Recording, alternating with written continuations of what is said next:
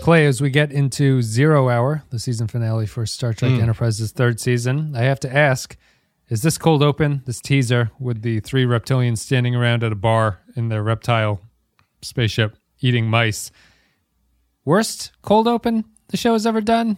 Top five? Top ten? I find it pretty bad. You've never some... cheersed? You've, you've never cheersed a couple of rodents with your buddies before going out and uh, destroying a planet? I have to give the show credit for they at least did a little bit of putting the mice into empty mouth masks or something. Whatever happened to the mice, if they the if the actors actually put them in their mouths and then spit them out once the camera was over or something, they attempted to do something with it. They didn't just hold them up. But I I, I thought it was terrible. I was actually looking. I was actually looking, and they do cut before they put them in their mouths, so I think they put fake fake mice in their okay. mouths. Yeah, fake mice. Not one hundred percent into, yeah. sure. Yeah. They're not moving when they drop they them in. Drop them in. That is probably just like a, a toy or a prosthetic or something. I thought it was a yeah. bad cold open. Just, um,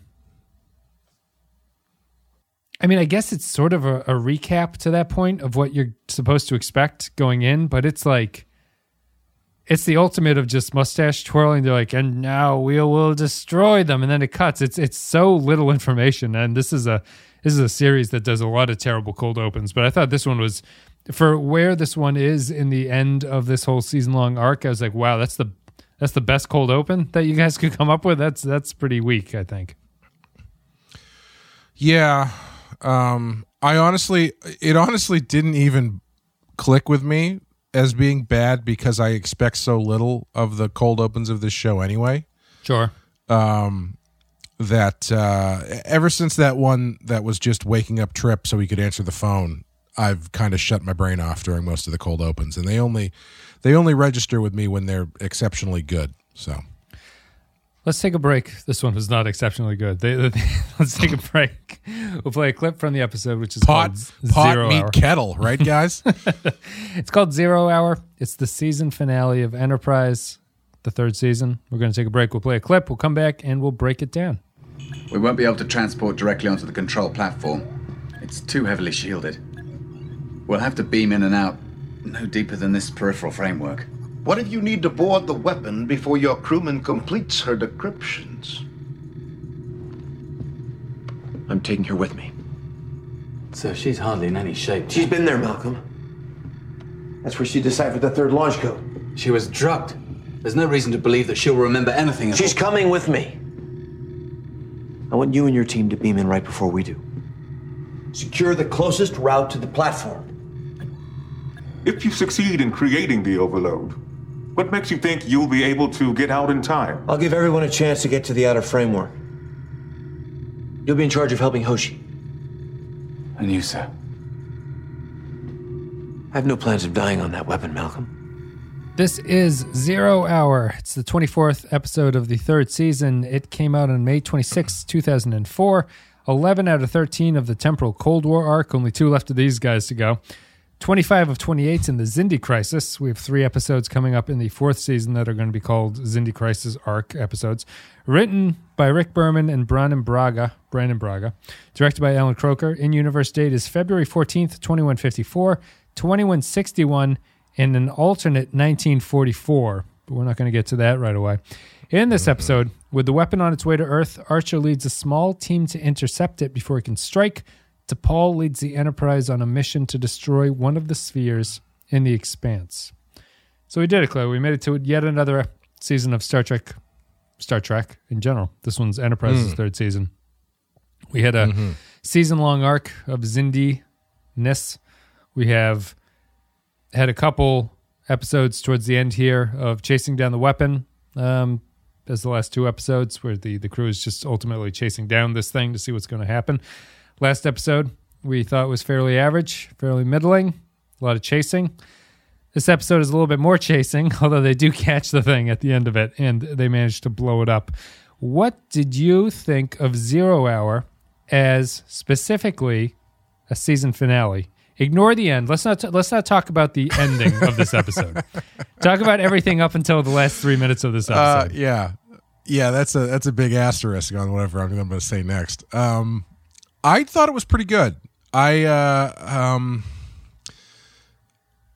I, like, the only thing left for them to do at this point is to stop the weapon from destroying Earth, and I thought they handled that stuff pretty well. I thought the action was engaging. Um, I thought the appearance of Shran was great. Uh, man, oh, man, Jeffrey Combs just relishing being in the captain's seat on mm-hmm. that ship. He is, he is nibbling and munching on every bit of scenery he can get his teeth on, and he he's fantastic. He's he, got a lot of emotion. He was auditioning. He was if this was if this episode came out in the year the year of our Lord twenty twenty-one, the internet response to this episode would be give Shran his own show. And for once, I would agree with them and say they should. Um, Shran or Combs is somebody else. I don't know if I could stand to see a Shran. Either way. A Shran. Yeah, show. just yeah. just put put Jeffrey Combs in the captain's chair and just and just let him go. But I mean, his I think his performance as Shran is is very fun, and I think it, it's a. Uh, uh, he's he's like the only person on this show that actually has some character to him, and like. Yeah. is kind of exciting to watch. Everybody else is pretty down the middle and bland. Yep. So when he shows up, it's it's always it's always a pleasure. Um, the the polar opposite of that, however, is fucking Daniels, who I wanted to launch out of a goddamn cannon in this episode. I could not. Oh my god, I could not believe that shit in this in this episode. It was really really annoying me. Um, Daniels is quickly going up the list of. I think Daniels has potentially a case for the worst Star Trek character of all time. Like, people, yeah, he's will, pretty high on my list. People yeah. will say like Loxana and stuff, but the the annoying thing about Loxana is like the character is annoying, and Majel mm-hmm. Barrett and everything does a good job, and the scriptwriters like they make that character annoying, but within what she's supposed to be, she is a good. I guess I would say a good performance. It's just whether or not you want to oh, have that yeah. character be in the show as much is, is a question that maybe you'd ask the writers, especially of T N G, but yeah. she is what she's supposed to be. Daniels, I think, is a terrible performance, a terrible outfit, a terrible actor mixed with a a role that I don't understand and that the show is just forcing constantly down your throat to accept him as something. Um, He's awful. I don't know if we want to start with him, but I, I do want to talk about him for a little bit. I interrupted you, though, if you had more thoughts about Zero Hour as a whole. Um, yeah, just aside from that, I thought I thought it was pretty good. I thought the action was was uh, was solid. Um, I liked the final stuff when they're, I mean, doing the silly business about changing the light tubes on the... You put in the put in the neon light tubes backwards, and the entire um, thing blows up. Sure, whatever. Yep. Yep. Um, yeah, I thought it was. I thought it was pretty good. I thought it was effective. Uh, thematically, maybe not really much going on, but um, as far as an exciting episode of Enterprise, I think it was one of the better actiony ones that that I've seen. So I guess we I guess we disagree here. I don't. I don't. hate this episode. I didn't think it was bad. I was a little bit surprised. Like, to me, a lot of the action here feels either redundant or um, extremely predictable in a way that it's like there's a... Sure, They're, sure. they're kind of doing like the, the Archer fight is really the... Um, is it Search for Spock where Kirk fights the Klingon at the end? I think it's... No, it's... Uh, yes. Yes, it is yeah. Search for Spock. Yeah, that mm-hmm. that felt very much like that with like the repeated kicks and everything. Like he's laying on the ground, he's kicking him and stuff, and it's it's that kind of like a hand to hand combat thing.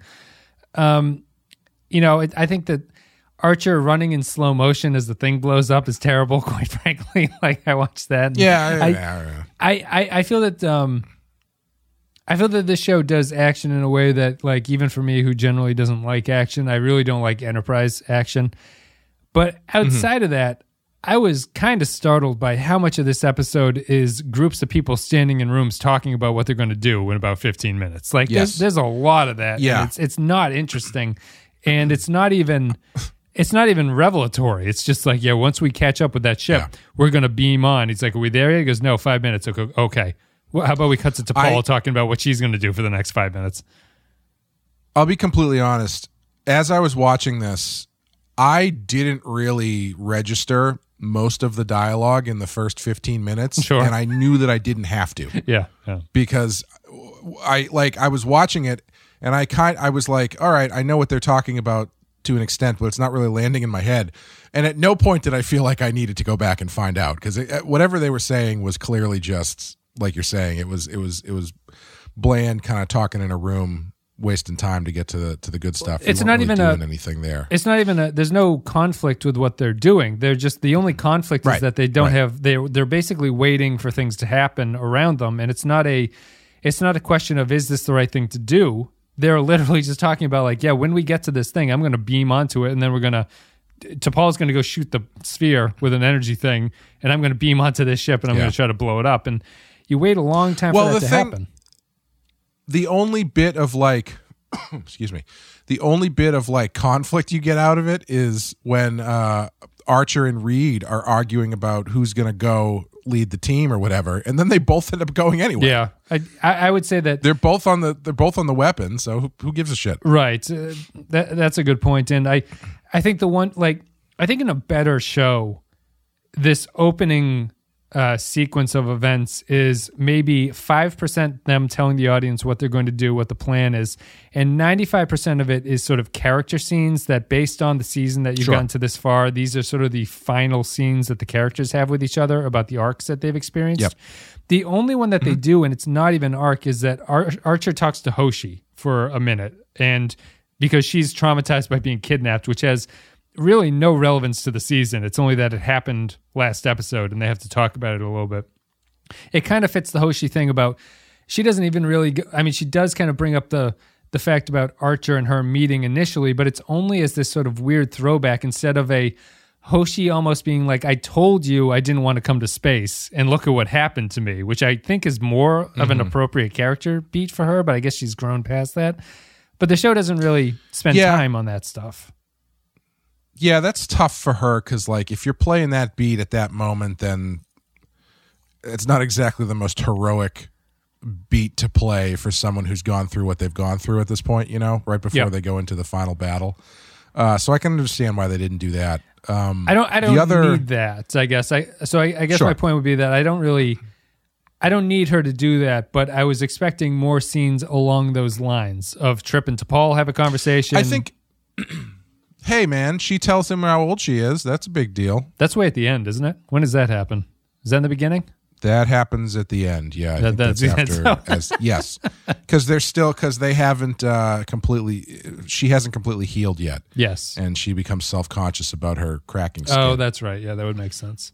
Yeah, I just I did think I did think she was really good. I thought she played that scene really well. But um, going back to Hoshi, uh, I think what you could do there is you could have Hoshi voice that opinion, but then have Archer reassure her and be like, "Well, look at what you have done," like that kind of thing. Yeah, and build build her confidence back up, because her whole thing at that point is she's her brain's broken and she her confidence is busted and everything, and so it. It it probably does need a little bit more finesse than just, uh, um, hey, you got to go back on the ship with me, and she, and her kind of freaking out a bit. But yeah, yeah, there's there's not even even there's with no like, like the that, really. the yeah even with the Xindi guys, there's not much like thematic stuff. There's no like. Uh, If we if we succeed, this means the difference. Ma- this is the difference maker in all of the future of all our kind, or anything like that. It's just at the end they just kind of the, the one guy pops in and he's like,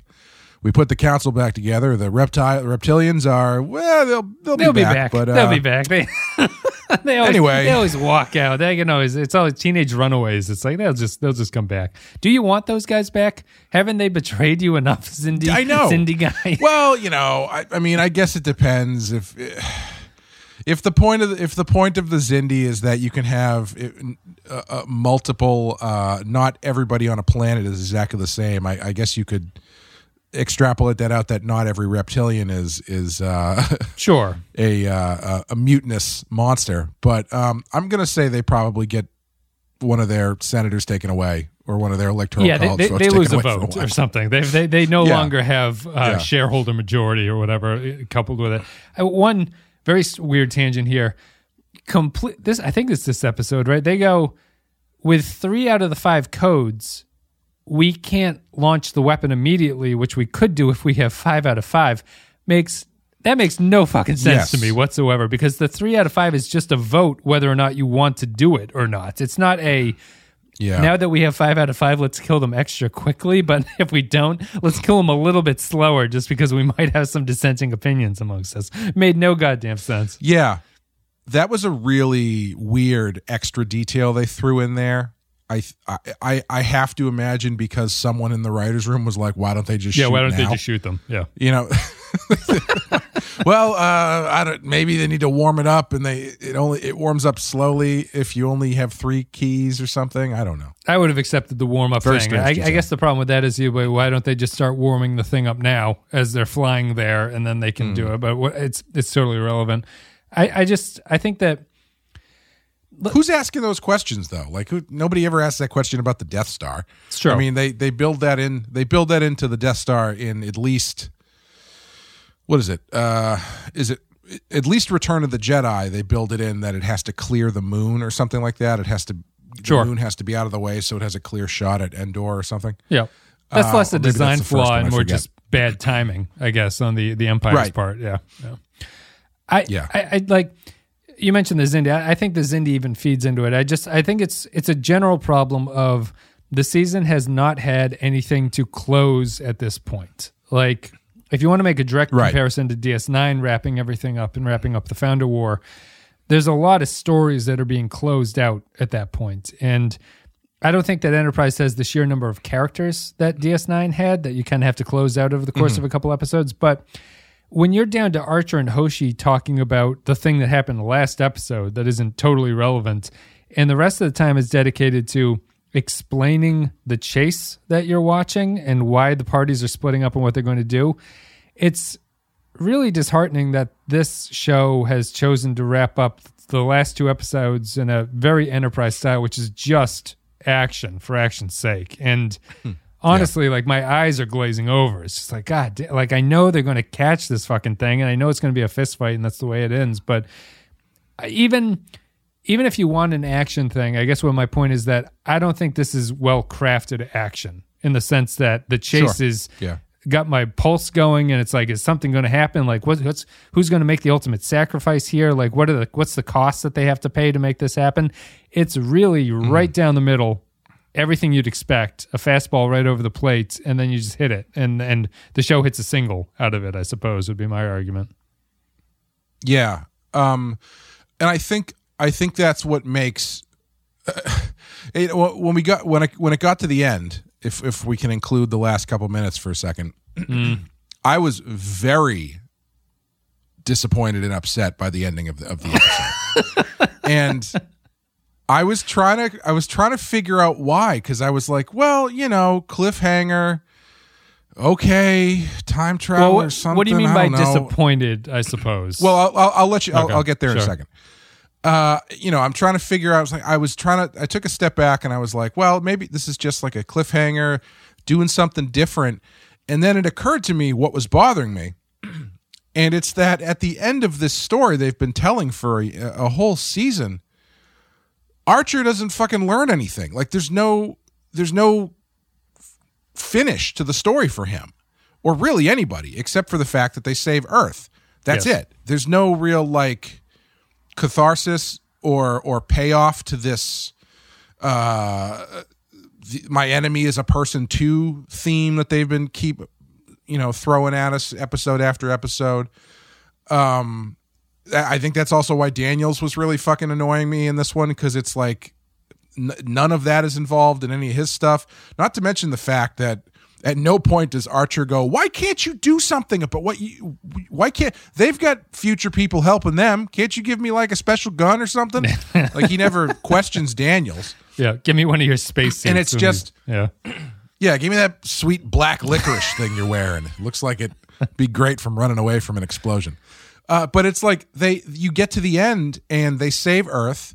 Everybody's fine, but like it made it, it made me think, what was all of this in service of, other than them just saving Earth? Yes, and because there's no story. The that, reason that's, I'm th- that's the thing. Right. It's there's the nothing reason I'm to close. thinking that The reason I'm thinking that is not because I'm I'm wanting too much out of this show. It's because they were giving us all that stuff along the way. They were, at least they were trying to. They were trying to give this thematic story that was going along with um, the actual stop the weapon plot that was going on. And then you get to the end, and it's disappointing because Archer saves the day a couple episodes ago by explaining that he has junk from the future that somebody left in his in his bathroom or whatever. Yeah. Um, and that's not satisfying. Um, and then you've got these Guardian guys from the future who are not super satisfying because they come out, come out of nowhere to be a villain that nobody really cares about at this point. um, and then you've got Archer not being present for the climax of what what should be the climax of this story. And it doesn't feel like this is, a st- especially given the way it ends, it doesn't feel like they're carrying this over into the next season at all. It seems like when uh, when the one Xindi guy there pops in and does the Leslie Nielsen um, from Airplane thing where he's like, I just want you to know everybody's counting on you. I'll see you later. And then he just like fucks off. And that's the end. That's like the culmination of the Xindi arc is that guy going, well, the council's back together. The reptilians will get there eventually. Anyway, thanks guys. We gotta go, and that's and that's it. You won't, it's you won't like, see the, that's not, the Xindi again. This is the final appearance of the Xindi. They they are gone. That's awful. Yeah. It's terrible. It's terrible, and and it's like to to ha- like if they had done that scene before the climactic battle, where Archer and and those guys really kind of like come to terms or whatever, and they have that thematic moment where it all kind of plays out or whatever, then. Fine, I guess, but they don't ever do that. There's no real climax or, or resolution anyway to the story. Because if the climax of the story is Archer convincing them that the, they need to turn against the, the Guardians or whatever, there's no falling action or no resolution that comes after that that pays off any of those changes or any of the character stuff that comes up to this point. The closest you get out of all these episodes is when Trip is like, man, it's too bad Dagger got killed. I kind of like that guy now that I don't hate his people. Like, that's about it. And it's it's really, I found it really dissatisfying. Yeah. I mean, I, I would one hundred percent agree with you. I find it dissatisfying in a lot of ways. I mean, mostly that it's just a case of there really it really comes down to what we talked about for the past couple episodes, which is that there is no conflict with the Xindi that you need to sort out. It's just the fact that they believe right, different right. things, and up until once you learn that they learn different things, then it just becomes a straight action sequence, which they can't even really rely, like the, the reptilian motivation is so flimsy because they can't spend any time on it because we only just learned that the Guardians are treated as gods in them. So the reptilian motivation, I'm assuming, is that they are supposed to be somewhat selfish, but also basically following the prophecy that they're told has to happen. So I, I think the show actually uninterestingly leans more on the reptilians as generic villain who wants to just become the leaders of the Xindi at that point, and there's not even yes. a yeah. there's not even a religious motivation behind what they're doing. It's just this is what we have to do. No, no. So it's just a mm-hmm. chase sequence, and once you get to that end of the chase sequence, they can't have a scene where the Xindi and the humans talk to each other because they don't have anything to say to each other. They would the Xindi would just right, go, "Sorry, right. we believe that bullshit a couple of, uh, episodes ago," and Archer would go, "That's all right. Like we all believe bullshit." You know, like yeah. you go, okay. If, that's if this were, if this were T N G, I feel like after they destroy those spheres and everything kind of shakes out, there would be a moment where Picard is like, "Well, um, we just destroyed your entire religion and and everything that you uh, believed in as like a higher power, but it's what it is really is a learning experience to realize to rely rely on yourself and not put your put your faith in false gods." Like yeah. there'd be some sort of like summation. Resolution to that. Yeah. yeah, yeah. Instead, it's just like eh, they'll be fine. Yeah, it's just Archer. I mean, Archer does his action sequence, and then he has to do the dead thing because they're requ- they're playing on a twist here. Because the the reason, and I, I guess it's a good place as any to get into the um, the ending uh, as you've done. The reason that I find the ending so frustrating and so annoying is that after we've just slogged through twenty-four episodes of something, mm-hmm.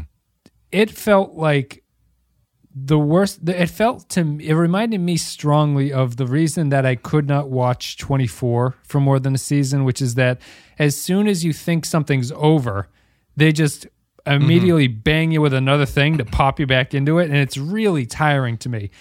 I, at the end of this Xindi arc, I wanted, as you're saying, more discussion, maybe even go home naturally to like cool down a little yeah. bit. And instead it's just like sure. World War Two, alternate histories back to, it's like, it's the, uh, the, the Grand Theft Auto: San Andreas C J meme where he's walking down the thing going, ah, shit, here we go again. It's like, oh my God, I, you guys can't even, they can't even catch their breath at the end of this incredibly long and I would say mediocre season to just be like, all right, audience, like you get the, you have a chance to to take your breath off. And I just uh, take a breath. I understand, I understand that there are production reasons why they wanted to end it this way, but it's so, oh, really? It's so exhausting. I, I found it exhausting to be like, are you kidding me? Like yeah, I, me I have to go right into this again. Like, what is this? I had the, I had the exact same feeling when, When those when those World War Two planes st- showed up and started shooting the the the, the uh, shuttlecraft, I I like audibly went. Because I was just tired. It's t- you're I, tired. I, I, yeah. say, I felt the same way. I just wanted like I wanted some sort of closure to this yes. instead of just throwing uh, throwing another brick through a window and being like, all right, well, we gotta go talk to these guys now. Like it it uh I was thinking about the difference between um the way this ended and the way Loki ended, and I think the ending of Loki caught a lot of people off guard because it's a cliffhanger, and the for the other two shows that they've done have not, are, have not been cliffhangers. And um what I think got lost in the translation a little bit is that the ending of Loki was a cliffhanger brought about by a decision made by characters that was informed by the entire story that had been they'd been telling up to that point. It wasn't just a cliffhanger for the sake of a cliffhanger. Whereas this feels like a fucking cliffhanger for the sake of a cliffhanger. Yep. And it's it's not, there's no resolution to the story they've been telling. It has, at least on the surface, nothing no to connection. do with no connection with why there's a blue guy in the Nazis now. Um, I mean, does this mean yeah, that the aquatics just have traveled back in time with them? Because the, the ship brought them there. You know what I mean? Oh. Yeah. Well, I don't know. I there's who's to say? I don't even know when the time jump happens. Like, there's no no no idea. Nope. Because the, the last time they time jumped, as soon as it happens, Mayweather goes, the stars are in the wrong position because we're in the wrong time. Here, right.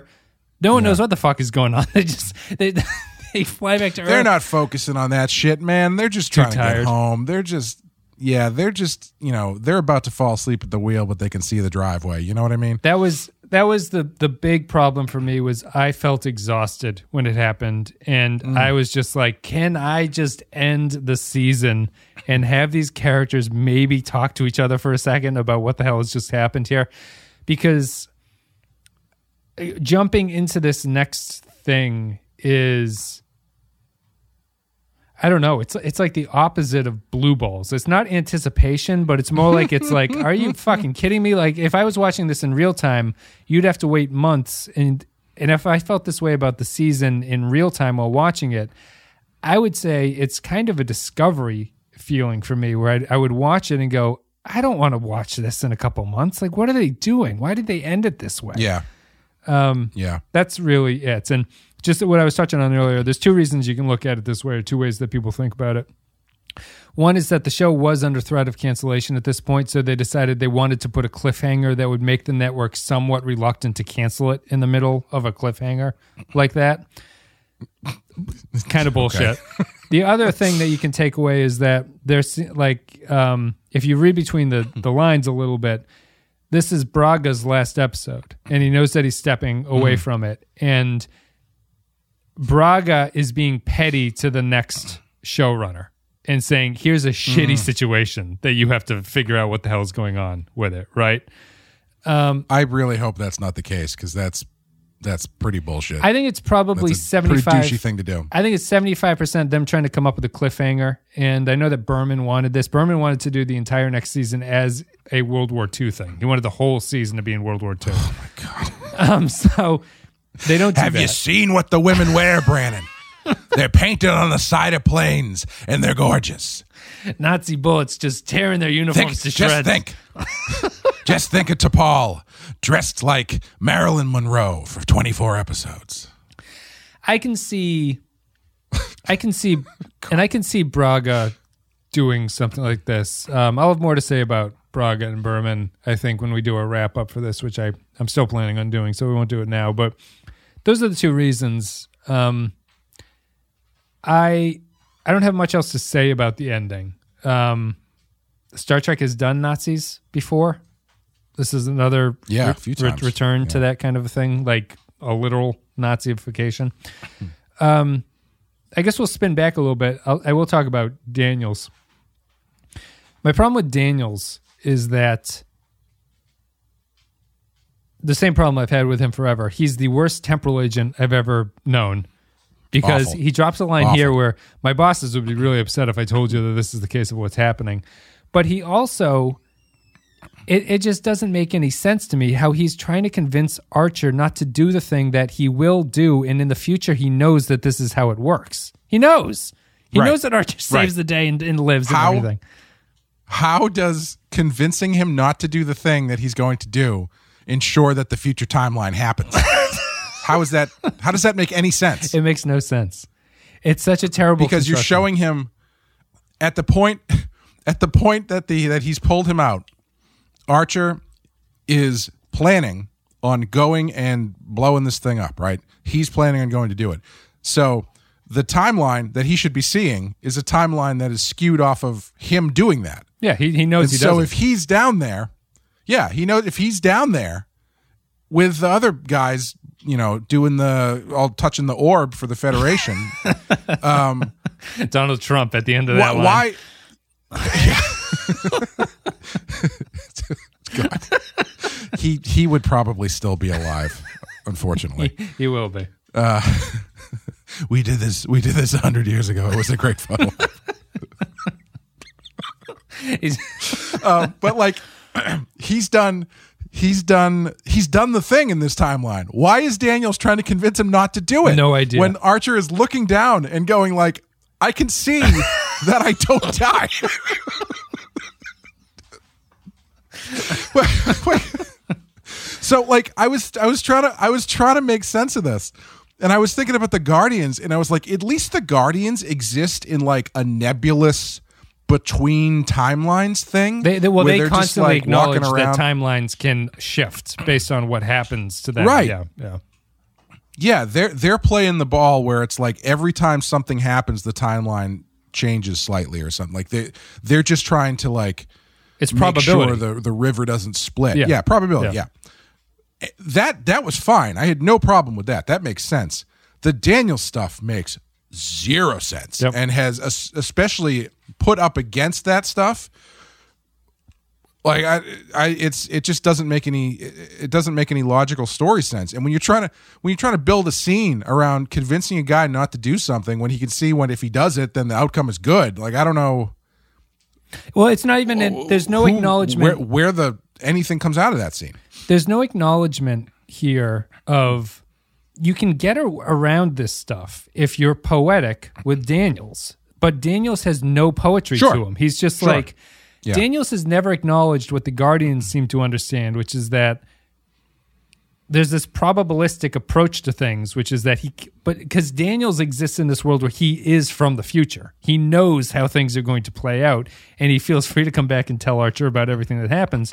It's just a, and it's not even a learning moment where Daniels is playing Archer to teach him something. It's not, it's not like he shows right. up at the end and is like, this is why you should go with your gut. Or like the reason that you're so important is because you believe in yourself. And like even me trying to mm-hmm. play dirty pool with you and cause you to knock off, you realize what you had to do.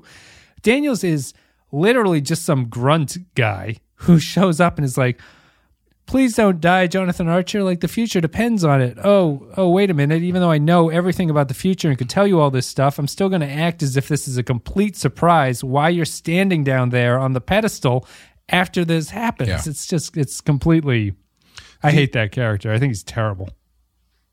The only way Daniel's, what that Daniel scene makes sense is if he pulls Archer aside and says, listen, everything you're doing, every everything you do, messes up the timeline. Like you, we've to to steal another a line from Loki, we've passed the threshold of what I know is going to happen.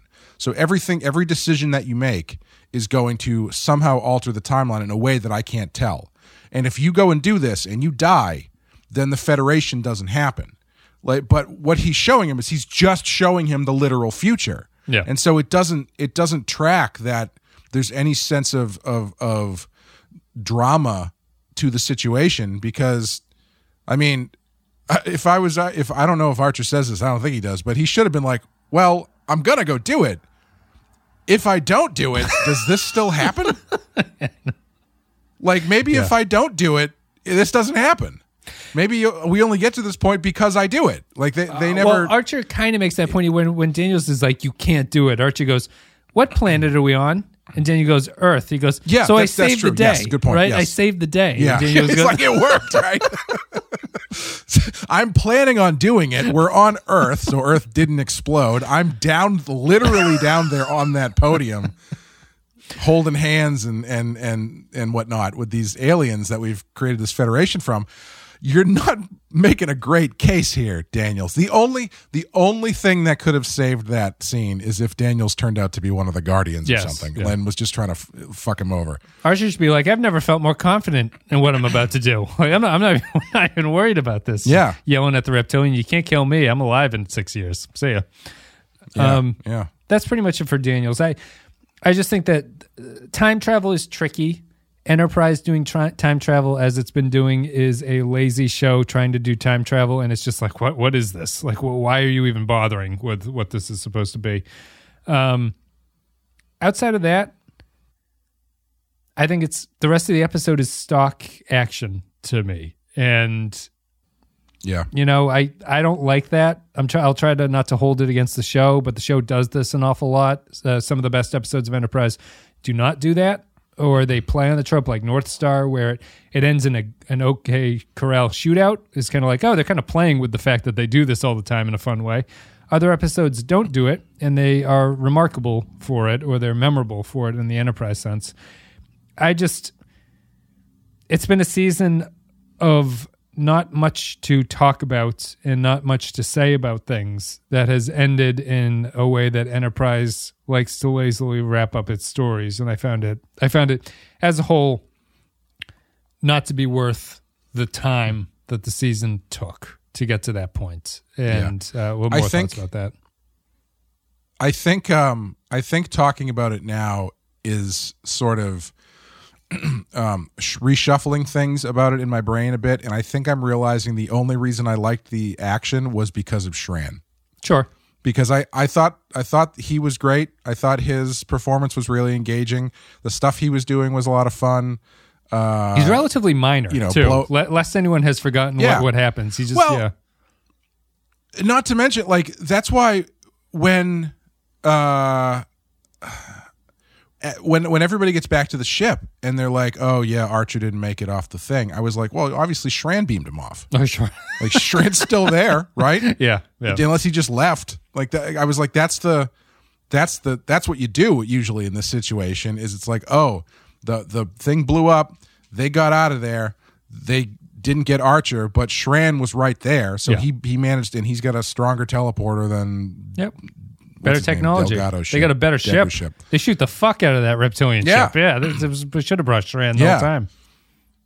Yeah, and I mean, like if you've if you've got sh- at least that way, if if you end with uh, Archer alive on Shran's ship, you at least get an interesting scene yeah. out of it. Yeah. Than just you know World War Two. Well, you didn't. Nazi you didn't camp. I mean, yeah, I. I mean, I, I think it goes to show that the show, know, the sh- obviously the show knows that Archer's not dead, but the only thing you get out of it is T'Pol and Phlox talking about the dog, right? That that's the right. that's the extent yeah. of mourning Archer that happens in this this episode. And people argue, well, you know, you know he can't be dead, blah blah blah. But like the characters don't know that, and all we get out right, of the death right. of the captain for this great sacrifice, there's no them drinking as a crew in the the the. the hall, mess hall or whatever. There's no reflection mm-hmm. of remember those times with Captain Archer. It's just T'Pol pets his dog. It's, it's like, that's, Wes, that's the extent of it. Wes, if, you, if you're looking for a Star Trek show that has ten to fifteen minute sequences where the crew reminisces about a dead crew member, Discovery, you're watching the wrong show. Yeah. There's another show you should be watching. But no, yeah, like I, that's one of the things I, I hate. um, I hate the criticism, oh, you're not, you know they're not really dead. I hate that criticism because, yeah, I, I was listening to something recently and the, and the uh, the person, they were talking about uh, the Marvel movies and stuff, and they brought up the point which I made when, you know, Infinity War and whatnot came out, which was, yeah, of course they're not going to stay dead. That's not the point. Like the stakes in these things are never, is someone actually dead? Right. It's always, it's always a, revolves around what the penalty for the actions are or what it's going to cost to bring them back. Like that's, you know, Endgame is all about what what's it cost to bring this to to win, what's it cost to get this people the people back. Yeah. And and this is just, you don't get any of that. It's just it's just kind of like outside of that dog scene, it's not really, there's nothing built into that. Um and yeah, it's just a I don't know. It's why I'm not going to... If they, if they never do time travel on this show again, it will be too well, soon. Well, we've got two episodes of Temporal Cold War, but I do know that they are the next two Ugh. episodes of the season four, and they wrap it up and they never could go they, back to it. Could they not at least have sent them back to the fifties or something so the Temporal Cold War could just be the literal Cold War? It would be, it would, it would have been a more thematic uh, understanding of the material, I think, but... I think that the reason the reason I'm not going to really remember Enterprise is because this show chose not to have a scene where the characters talk about what it meant to lose Archer. There's no this sure, this show doesn't sure. exist in a place where I feel that these characters actually know each other and talk to each other in any real way that exi- like the, the universe feels completely constructed, which is obvious. It is mm-hmm. a constructed environment, but you know, T N G, I can in my head imagine how those characters act when they're not in an ep- like I can write this I can see the script in my head. D S nine, I can see mm-hmm. how the characters interact with each other. Enterprise, I have literally no idea what these characters would talk to each mm-hmm. other about. If you if if someone were to say put Hoshi and Reed in a scene together, I don't know what those characters say to each other. I don't know what their their general sense of being is. Even if you have something like Archer's dead, I don't know how Reed would talk about that. I don't know how Hoshi would react to that stuff. There's just platitudes. And I think that Enterprise to this yeah. point, that's the weakness of the show to me, is that even if you take away and you say that the scripts have been mediocre to bad and that the show does not seem to have a direction, I don't think the show has ever effectively built this cast to be something where I'm like, I enjoy spending time with this crew at the very least. No. I mean, uh, the closest that they've gotten for me recently is T'Pol and yeah, Trip. Trip, only because they actually get to have scenes together. Mm-hmm. And, uh, you know, it, the they're not doing a ton with it. They're they're definitely taking their sweet-ass time mm. with that stuff. But, like, even this episode, I thought the I I, I liked that scene where, where she tells him his age, uh, tells him her yep. age. I thought that was like a... Like the last couple episodes, like when she calls him Trip for the first time was nice. This one where they have that little bit about the age was nice. Um, you know, you actually, has there ever been a scene like that between any two other characters on the show? No. Except for like... Phlox and Archer. When they find maybe. out Reed... They find yes. out Reed likes pineapple. Yeah. I think Phlox and Archer are the only two that have had something similar to that, where they actually talk about something yeah. with each other. But no. I agree. Any other thoughts about this one? Should we go to uh, wrap it up? Um, no, I think that's about it. Let's I'm, I, I'm disappointed again. I'm disappointed that they did this time travel thing because I feel like you can do Archer might be dead, so we have to carry on without him in a way that's not such a cheat. Um, because I mean, what? I don't know. I it it it, it makes me not excited to watch season four, yeah. knowing that this is how it starts. Yeah, yep. Yeah. All right, which let's is, uh, which is a bummer. It is. It's a um, yeah. I don't know. I don't know what the expression would be, but it was. It's definitely.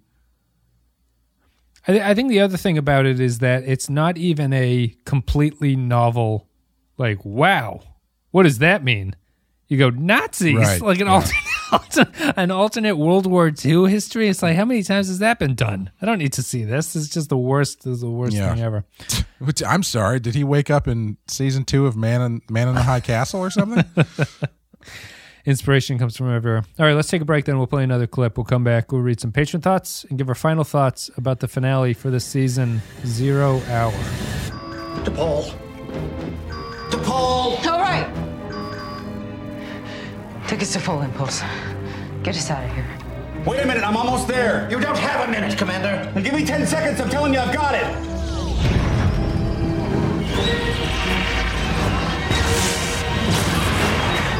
That's it. Time's up. It sure is. Thank you very much for listening to the show. Thank you for watching all of season three with us, everybody. Hope you enjoyed it. Zero Hour was the episode that we just covered. And as always, if you want to support the show, you can go to patreon.com slash the Pensky File. It's the best way to do it. We're over our Voyager goal now, so we'll be covering every single Voyager episode when we get to that series. Thank you for your support. Thank you for making that possible. And um, as always... Well, I guess you should say, well, you got a Patreon. Patreon has all the extra podcasts. A couple dollars a month, you get extra podcasts. You get the ability to vote in the polls. You get access to the uh, Discord, the special Discord room for the captains. Captains get early access to all the podcast episodes by a day or two. So if that interests you and you want to support the show, patreon.com slash the Pensky File. Continue it through season four of Enterprise, and then we'll probably be moving to Voyager. But things are up in the air at this point. We gotta, uh, we gotta come up with a new goal. I know. I can't think of anything. I don't We've know run what, out of Star Trek what, series. What is there left to do? Let us know. Become a patron and, and, and message And me. we wept. And we wept. And we wept when we looked upon our works and saw that there were no Star Trek left to conquer. Um, and as always, a special thank you to our Captain Tier supporters. A very special thanks go to Tariq Latif, Samuel Custer, Joint Mango, Kyle Barrett, Mike Burnett, Andrew Cherlog, Matt Ross, Michael Pond, Christian Pouch, Matt Cutler, Nick Sergey, Graham Santos, Sean, Cardinal Doomsday, Bradley Killens, Dwayne Hackett, Kevin Reyes of All thirteen Hero, Jordan Cooper, Russell Elge, Darth Mosk, H H twenty-eight, Stefan Minton, Derek Zajac, Paul Orozco, Jacob one two three, Poindexter G, Patrick Seba, Dave Davies, Johnny Franceschi, Mike Harris, Captain Brazen, Eric Sanjuan, Jakey's Gamer, Kevin Lowry, Corey Martin, William Scheisler, Nick the Rat, Disbrada, Rayhan Jaffer, Ed Mark Starr, Grapple John Zorn, Soylent Blue, Zane Majors, Olivier Pardieu, Retail, Tom Hickey, Jose Hunter, Z W N F Remixes, Captain McMunchausen, James McLennan, Beal Lokai, Jonas, Tommy Tango, Two Vicks Must Die, Dennis Seifert, Chris McLaughlin, and Mutilated Puppet. Thank you very much, everybody, for supporting the show. Much appreciated. You guys are the reason that the show continues. So thanks, everybody. Mm-hmm. Patron comments. All right, there's eleven of them, maybe less. I think there's eleven. Matt Ross says... Okay, now you need five I Ds to close uh, to fire closer. Doesn't matter. Earth was too busy what to even launch a missile. What are they trying to vote? I just think of the. Uh, it's not the Missouri Compromise. What was the? There was like the three fifths of a person for uh, blacks in the South, right? Wasn't that some kind of compromise that they made for before yes. the Civil War? Yeah. Yes. That's the, that's the only thing three-fifths ever reminds me of is, is the Civil War. Uh, doesn't matter. Earth was too busy to even launch a missile after we hit a partial character regression. Oh, boy. And an exposition. Was that... that? Let me see if I understand my history right. So that was to provide for senators before the Civil War, right? So they wanted to count no people idea. who couldn't vote as population to determine... Con- Congress, uh, congressional representation, right? That must be what it's for.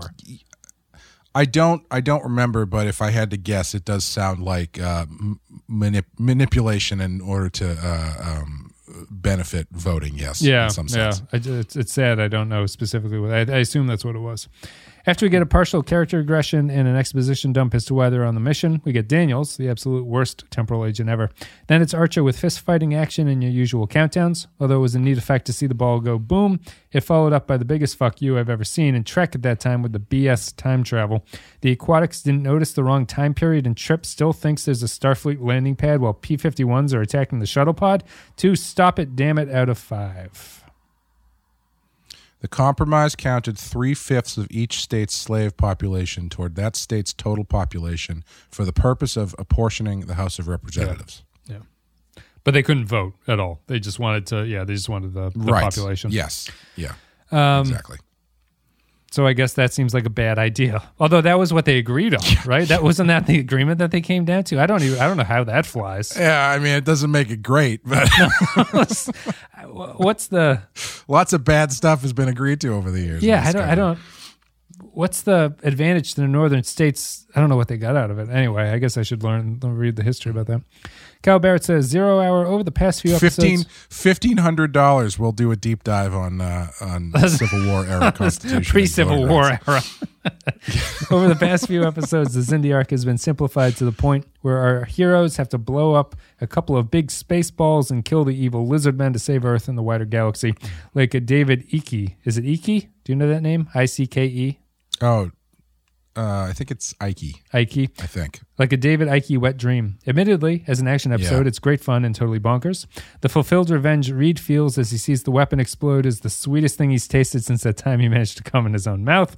By then, we get the terrible cliffhanger, which may have saved the show from cancellation, but is also Braga, now knowing Cotto will replace him as showrunner next season, leaving the promoted writer with a purposefully stupid ending as a personal fuck you. I have to take a whole point off for that dumb denouement alone. Three out of five. Did, yeah, did Brannon Braga watch the end of Twin Peaks and go, I've got it. This is what we do.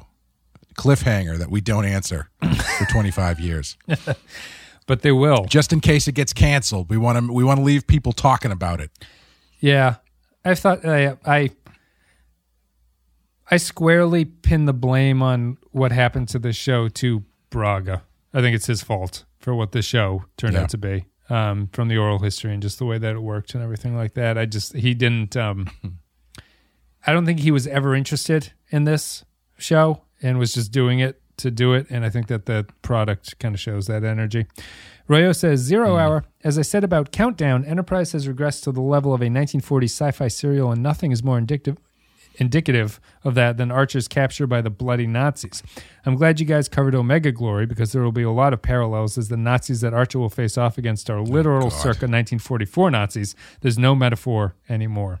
Every past use of the Nazis in Star Trek was to engage in the idea of the Nazis and to engage that concept intellectually within the story. But with Enterprise, Season four will begin as dime store trash. They must save Earth from literal Nazis. As for the earlier parts of the episodes, the fight to destroy the Doomsday Machine felt very T O S, and thus was serviceable as a Star Trek episode. Unfortunately, the Temporal Cold War bull hockey has tripped up the Xindi arc at the finishing line, foreshadowing how T N G will somehow trip up Enterprise's series finale at the finishing line. While Season four will mark a substantial improvement of the show, it starts and ends as complete trash. Two out of five. If I was Manny Cotto, I would have thrown it right back in Braga's face and just been like, we're not answering this question. We're going to start off. Everybody's back to normal next season. And they're going to talk they, they about it. Just ignore it. it. Yeah, they're going to talk about it and be like, man, that was wild. Mm-hmm. But we're never going to see how they got back. We're just going to know that they're back and everybody's fine and we're on to the next mission. Yeah. I have not seen it, but I know that the sense is that the way that Cotto returns the favor is that he will wrap things up brutally in the in the in the next episode to be like, we're done with this. I'm not I'm not talking about this anymore. Good. So good. Point Extra G says, splitting up the cast and giving everyone something to do is really key to this sort of story. They do that here, and it works great. The finale of the year-long Xindi arc comes off as quite an exciting and well-put-together ending. I can even forgive the Shran Ex Machina. Five out of five. Oh, wait, I forgot about the alien Nazis, of course. There's alien Nazis. A four out of five, I guess. Latte Librarian. This what, season four opens with Archer waking up on Shran's ship and going, man, I just had a wild dream. where the Nazis took over, and somehow we ended up back in nineteen forty-five. And that's it. That's, that's, that's all you do. A freeze frame on a laugh, yeah. Latte Librarian says, Zero Hour, Shran to the rescue was fun, and overall this is a fine episode. I thought T'Pol's reaction to being compared to an old oil painting was out of character, since Vulcans seem beyond buying anti-wrinkle cream. At only sixty-six, no less. The ending is dumb. Three explosions out of five. Yeah, I um, I think that T'Pol stuff is charming. I think that that's... Mm. The, the show isn't... I, I can't speak to it. I don't know how this relationship continues, but to me, the reason you would do this storyline is to explore a relationship between a normal human in Trip and a sort of autistic person in T'Pol, like emotionally autistic. You know, like there's a... Sure. They've never really engaged with this idea of what it would mean to be a human who's married to a Vulcan or like in a relationship with a right. Vulcan. Sarek right, has yeah. human wives, but they always hand wave it off as like, we know he loves us. Like, you don't have to, you know, don't worry about it. Like, we, we just know this is, but yeah. there's something deeper and more strange about that. That's just what he's into. Just it doesn't want to show it. Just wants to sit on the yeah. couch. Um. Yeah, it, it, it's too bad. It's too bad that they don't. I mean, I don't know. Maybe they do in season four, but yeah, I wish, I wish the underpinning of this relationship was not space drugs. Yeah, it, or yeah, the space drugs and just.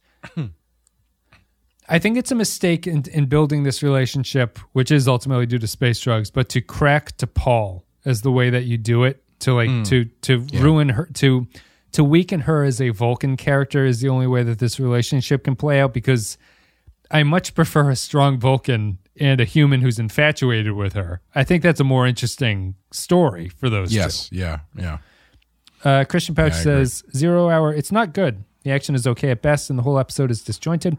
The sphere plot has no urgency beyond the artificial ticking clock, and the weapon plot is by the numbers. Both end abruptly. Finally, Trek has a weird fetish about Nazi villains sometimes, and it's such a bizarre left turn that makes no sense with the rest of the episode. Even Shran can't save it. Hot take, one out of five. A wide variety of opinions here on Zero Hour. Yeah. yeah. Garoppolo John Zorn says, Zorn says, say what you want about Enterprise, Archer, or the Xindi arc. By the time it's all finished, they will not only have saved Earth, but they will save the Xindi and the Vulcans and the Sphere Builder threat to the galaxy, make an ally of both Silic and the New York mob, clean up the Delphic Expanse, reset the timeline, end the Temporal Cold War, and stick it to the goddamn Nazis for good measure. Suck it, Alex Kurtzman. I'll take Angry Archer not earning his plot points over weepy goddamn everybody not earning theirs any day of the week.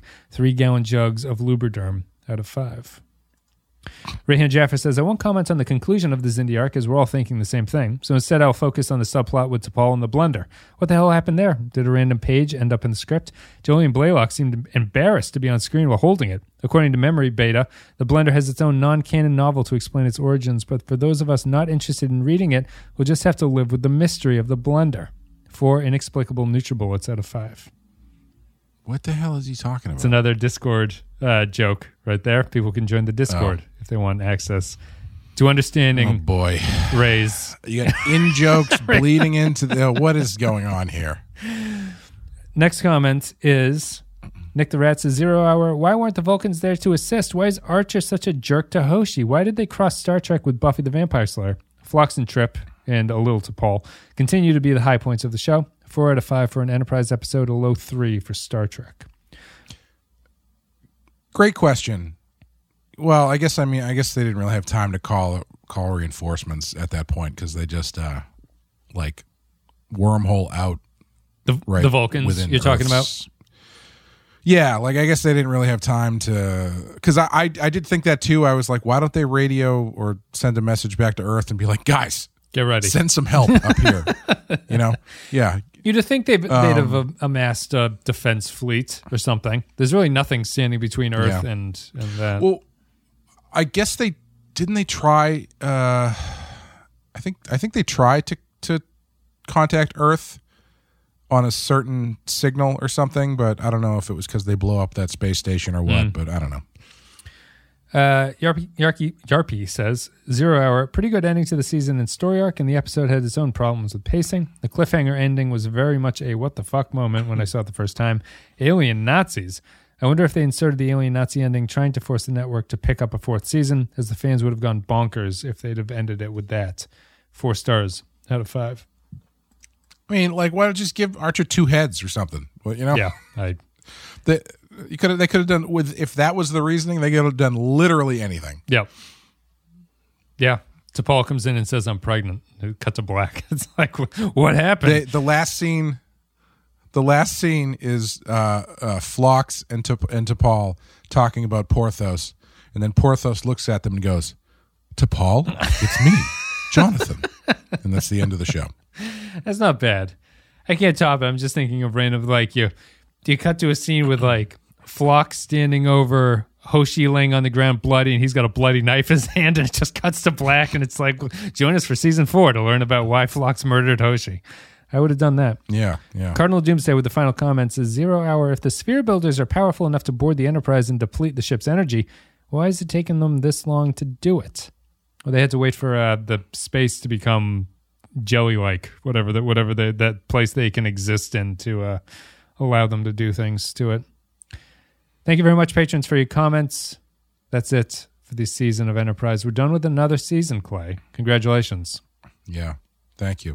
I was just thinking, based off that last thing, a great podcast. I don't know if you could get multiple shows out of it, but a good episode would be covering all of the post-credit sequences in movies that never got sequels. Sure. So that because because so many movies set that set things up now, and so many of them don't end up ever actually paying them off. Right. That uh, everybody trying to do the Marvel thing that they end up you end up getting these like wackadoo cliffhangers that just never get paid off. I'm thinking specifically of the the, the post-credit scene in X-Men. I think it's the X-Men: The Last Stand, mm-hmm. where. Uh, Early in the movie, Charles Xavier gets exploded by Phoenix. Well, I, I, was, I shouldn't call her Phoenix. That's an insult to the name. Uh, but by Jean Grey. And then at the end, in Ireland, in Scotland, Moira McTaggart has this like homeless guy in the hospital who turns out to have the mind of Charles Xavier inside of him. Yeah. And it was just like, it was like, what? Charles, that's you? And that's the end of the movie. And they never, never paid it off, never went back to talk about it. Everything's just, he's back to normal when they shows up again in uh, in uh, Days of Futures Past. Just ignore it. It's not worth thinking about. Thank you, patrons, for leaving your thoughts. But yes. Just on the show. End of, end of the season. End of the season. We hit another one. Um, I uh, I was hoping I'd be a little bit more energized going into uh, season four, mm-hmm. but the Nazis and aliens are not doing it for me yeah. as of yet.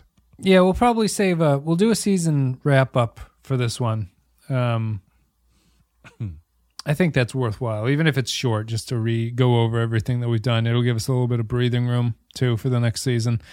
Uh, ignoring all that, what are you going to give this one on our scale of one to five? Closing out Enterprise's third season with zero hour.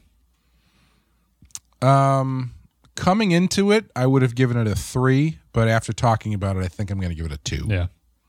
I think it's a two for me as well. Yeah. Um,